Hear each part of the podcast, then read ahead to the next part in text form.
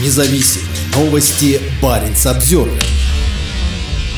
На норвежском Шпицбергене прошел российский пропагандистский парад. 9 мая по главной улице Баренцбурга прошел парад, в котором были задействованы более 50 автомобилей, вертолет и снегоходы, за рулем которых сидели люди в похожей на военную форме возглавлял парад 9 мая в небольшом арктическом поселке, населенном в основном гражданами России и Украины, дипломатический автомобиль российского генерального консула Андрея Чемерила. В воздухе кружил вертолет Ми-8, а за черным ленд-крузером Чемерила следовала колонна из более чем 50 транспортных средств, в том числе грузовиков, тракторов и снегоходов. За рулем как минимум 10 снегоходов были мужчины в зеленой форме, напоминающей военную. Это было похоже похожа на Россию, где 9 мая отмечается в качестве одного из главных национальных праздников вознаменования победы во Второй мировой войне. Но это Норвегия, откуда до материковой части России несколько тысяч километров. В окнах всех автомобилей были фотографии ветеранов Великой Отечественной войны. До этого года частью российских парадов 9 мая были шествия так называемого «бессмертного полка». Однако после массовых человеческих потерь в войне с Украиной российские власти потребовали, чтобы теперь фотографии были на автомобилях, а не в руках участников парада, как раньше. Многие из участвовавших в параде машин принадлежат российскому государственному тресту «Артик Уголь», контролирующего большую часть местной экономики. Фотографиями с парада поделились «Артик Уголь» и его руководитель Ильдар Неверов, Федеральное министерство по развитию Дальнего Востока и Арктики, а также несколько местных участников парада. Генеральный консул Чемерила уже не в первый раз накаляет атмосферу на норвежском архипелаге. 31 июля 2022 года, в день российского ВМФ, госчиновник организовал символический военно-морской парад в акватории местного порта, в котором приняло участие несколько небольших судов, на которых развивались военные флаги. Как сообщает Минвосток развития, парад состоялся и в заброшенном шахтерском поселке Пирамида на архипелаге. За парадами наблюдали местные жители и иностранные гости. Российские торжества также включали в себя патриотический пропагандистский концерт, участники участники которого были одеты в военную форму с георгиевской ленточкой.